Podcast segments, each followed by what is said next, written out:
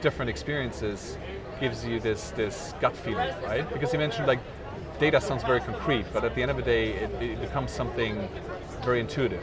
We, we see founder, we, we talk to someone, and you very quickly have this feeling, oh, this is this is going to be successful, and you cannot really pin it down. It's not like there's very concrete data points. Um, so it's it's it's something very intangible.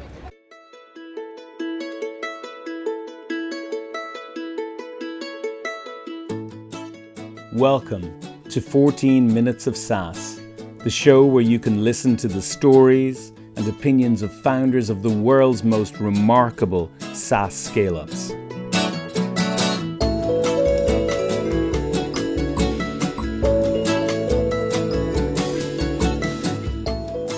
In this, the second and concluding episode in the interview with Mike Reiner, he expands on founding City AI a non-profit and global series of events based around democratizing the design and development of artificial intelligence. It's expanded from Berlin and Amsterdam to by now 65 cities. He talks about how educational his life is as a VC, and he really gets into the sort of things he looks for in a founder when he's trying to assess whether or not that person will be successful.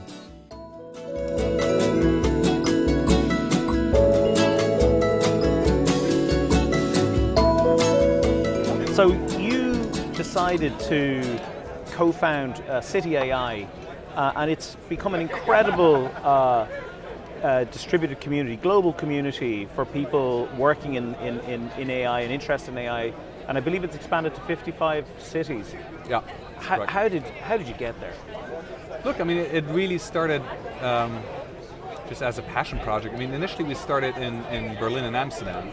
So we you know, we just did an event. We asked people to get together and share their challenges and lessons learned on applying AI. You know, what have you done? What has worked? What has not worked? And um, yeah, people liked it, and, and and we really liked the transparency because there was a lot of talk, but we love to hear the stories behind it. You know, what didn't work is always a very powerful thing to hear and, and a great thing to learn from. Um, and then we did it in more cities. Initially, we just reached out to friends of ours and asked, "Hey, do you want to start a chapter in your city?" So we worked with what, what we call ambassadors um, in the respective cities. They started local chapter. Um, so we have City AI as the umbrella brand. With, with many people confuse this, you know, in the context of smart cities, you know, for obvious reasons. Uh, but it really just started because we started with Amsterdam.ai, Berlin.ai, and you know, then we had more city name.ai, and then we just you know, started City.ai as umbrella kind of brand yeah, now we are in, I don't know, like 57 cities, I think. We're uh, having quarterly events in each of those cities.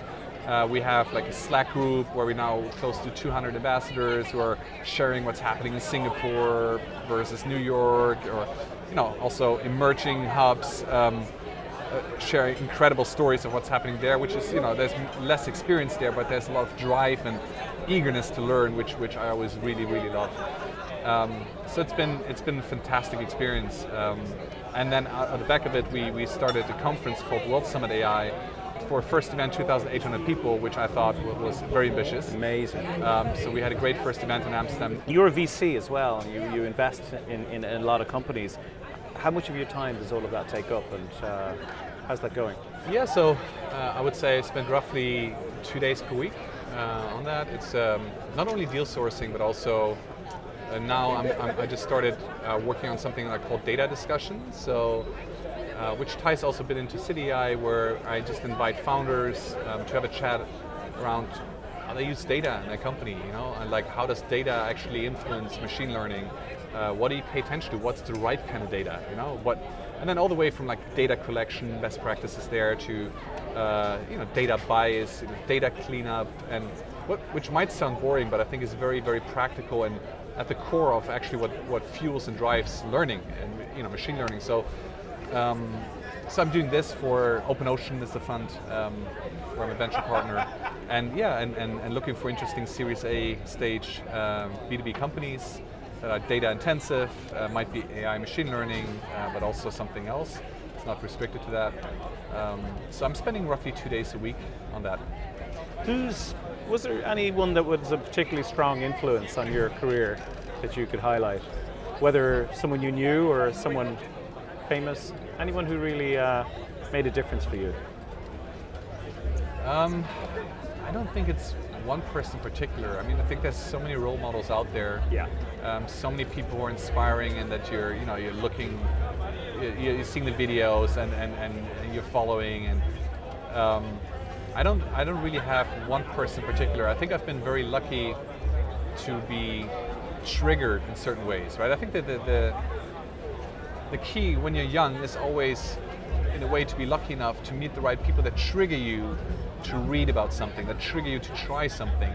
Um, and, and frankly, in my opinion, the way I see it, that is luck to a big extent. Of course, your own drive shapes luck, but many people just don't get that opportunity and they never find out, you know, um, that there might be an incredible founder or that there might be like incredible marketeer simply because they don't, you know, don't experience it, they don't try it out.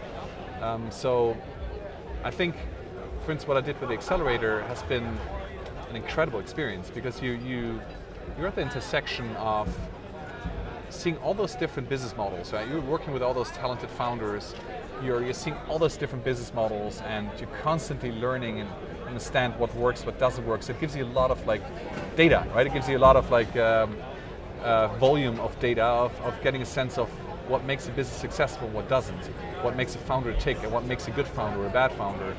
Um, you, met, you meet so many mentors, right? You, you listen into the meetings and advice, and you, you learn a lot about mentoring. You learn a lot about, you know, what, what how people reason from their own background, and, and, and um, you, you, learn a lot of like very, I mean, very specific skill sets, um, listening in and, and, and, and learning from them, and not to mention about building a, building a company, right? An accelerator and, and all the difficulties and, in doing that. It's yeah, it's been an extremely rewarding experience. So it's not so it's not just data as well. It sounds like there's a it's an instinctual it's an instinctual thing. It's data that maybe you can't really articulate from meeting so many people as well. It's a combination of the two, perhaps. Yeah, absolutely. I think I think a lot of things are.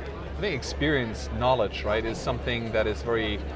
Um, it's, it's, it's very implicit. Like like we could both have the same data and information, and our knowledge would be completely different simply due to our background. The way we process the information and store this as you know knowledge is very different for you or for me. Um, and yeah, and I, and, and I think just getting in touch with a lot of different different experiences gives you this this gut feeling, right? Because you mentioned like data sounds very concrete, but at the end of the day, it, it becomes something very intuitive. And also the, the largest part of our brain actually, right, is, is, unconscious. You know, we don't really know what's happening. We just have a gut feeling, an instinct that we feel oh, this is the right thing to do. Or we, we see founder, we, we talk to someone and you very quickly have this feeling, oh, this is, this is going to be successful. And you cannot really pin it down. It's not like there's very concrete data points. Um, so it's, it's, it's something very intangible. Did you know that we actually have about 100 million neurons in our, in our gut? as oh, well. Oh, in our gut as well. Yeah. Oh, so it's uh, uh, so some of the, so serotonin and, and many other chemicals that are associated with um, being being uh, influenced by by the brain. The production of that, some of that is. Uh, by the stomach, so yep. gut, so gut feel. It's amazing. A lot of English actually uh, uh, reflects that, even yeah. though we'd no way of knowing it. Oh, fantastic! Maybe we had a good feel. Who That's knows? Great. I, I, I, learned something. That's great. It's also I, I, just I read it read an article the other day how important food is actually for your happiness. Right, just you know, the, like having a diverse set of bacteria in your gut is so important for your mental state. It is. Well, it I mean, it's something that I never really thought about, but it really makes you think. And also, hey, I mean, I'm still really bad actually. Yeah, yeah. There's, a, about food habits, there's, but there's a fantastic talk. I can't remember the chap. I met him. It's an Irish guy actually over in a Fulbright scholarship. It's got over a million views on on TED and uh, I don't know if it's TED or a TEDx one, but it's all about the biota and the influence of the biota on on longevity as well as on your mental state. Uh, and it, it, makes us think maybe about how many antibiotics we take and all those things that we automatically take to get better and all that. Anyway, I'm taking you away. I'm, I'm now starting to talk. I need to be listening to you. Uh, is there any advice you'd give an entrepreneur that would want to uh, be funded by yourselves? Are there, apart from the normal things you might advise, maybe there's a couple of things, are there any values you'd like to see them bring to the table? What sort of an entrepreneur do you favor when you're looking for startups? For like investments, you mean? For investment, yeah. Um, I mean, I, I, I you know, when you say it, it sounds very obvious, but I, I think it is harder to spot, right? So I think one one key thing is drive and passion. This is, I mean, says a lot about like uh, the energy a person has and, and, and motivation uh, to really see this through. Um, also, how people treat others is, a, is, you know something to pay attention to. How do co-founders work together? How do they treat each other? How do they treat employees? How does a founder treat the cleaning lady, as an example? I think these small things to pay attention to are extremely powerful because they tell you a lot about a person. Um, in general, the, the, the founders I'm looking for are, are the founders that have a hustling mentality because you know at the end of the day, it's all about getting deals, right? It's all about getting customers in, and you need to, especially in the beginning, you need to hustle. Um, to talk to a lot of customers, customer validation, especially early stage. I mean, with Open Ocean, we invest later. I mean, Series A stage plus, but especially early stage. You know, when I was with the accelerator looking at companies, customer validation was the one thing that I paid attention to. But how do you validate? Like, how many customers have you spoken to the last week? What did you ask them? Walk me through this, right? To just understand what questions do they ask, how do they validate, how do they then use that data to make decisions, um, do they have a system for this in place?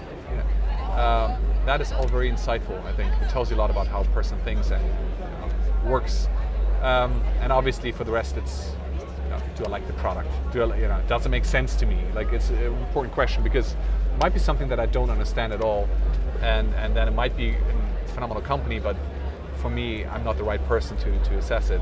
So the whole crypto space, for instance, I, lo- I love to read about it, but I know so little about the space that with crypto companies, I'm not the right person to assess whether this might be successful or not. Um, but yeah, I would say the top thing would be the hustling mentality, how good he gets along with his co-founders, also a good indication of how likely it's going to be to break up. You know, main reasons for companies not to work out is that founder trouble, team trouble, right? So these are very important things.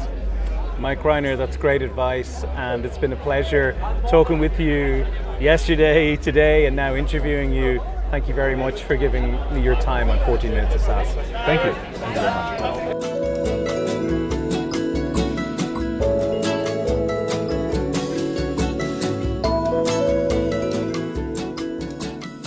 Excited about the next episode. It's part one of an eight part series with whurley, otherwise known as Will Hurley, CEO and founder of Strangeworks, a company accelerating the evolution of quantum computing by democratizing access to it. whurley is a genuine serial entrepreneur, having sold Honest Dollar to Goldman Sachs and Chaotic Moon to Accenture. Next episode is called whurley crashes into his future self.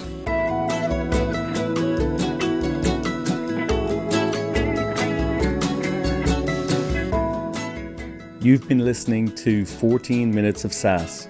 Thank you to Ketsa for music provided under a Creative Commons license.